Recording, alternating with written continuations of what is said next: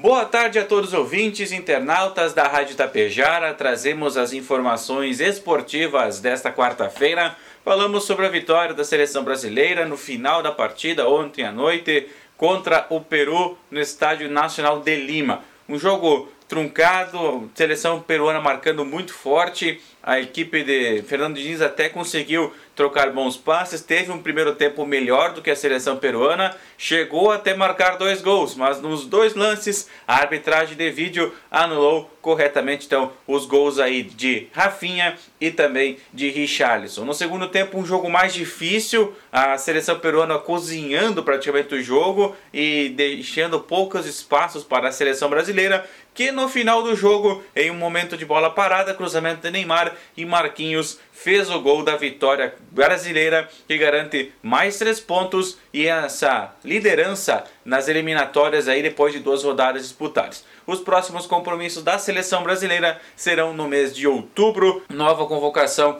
dentro de alguns dias.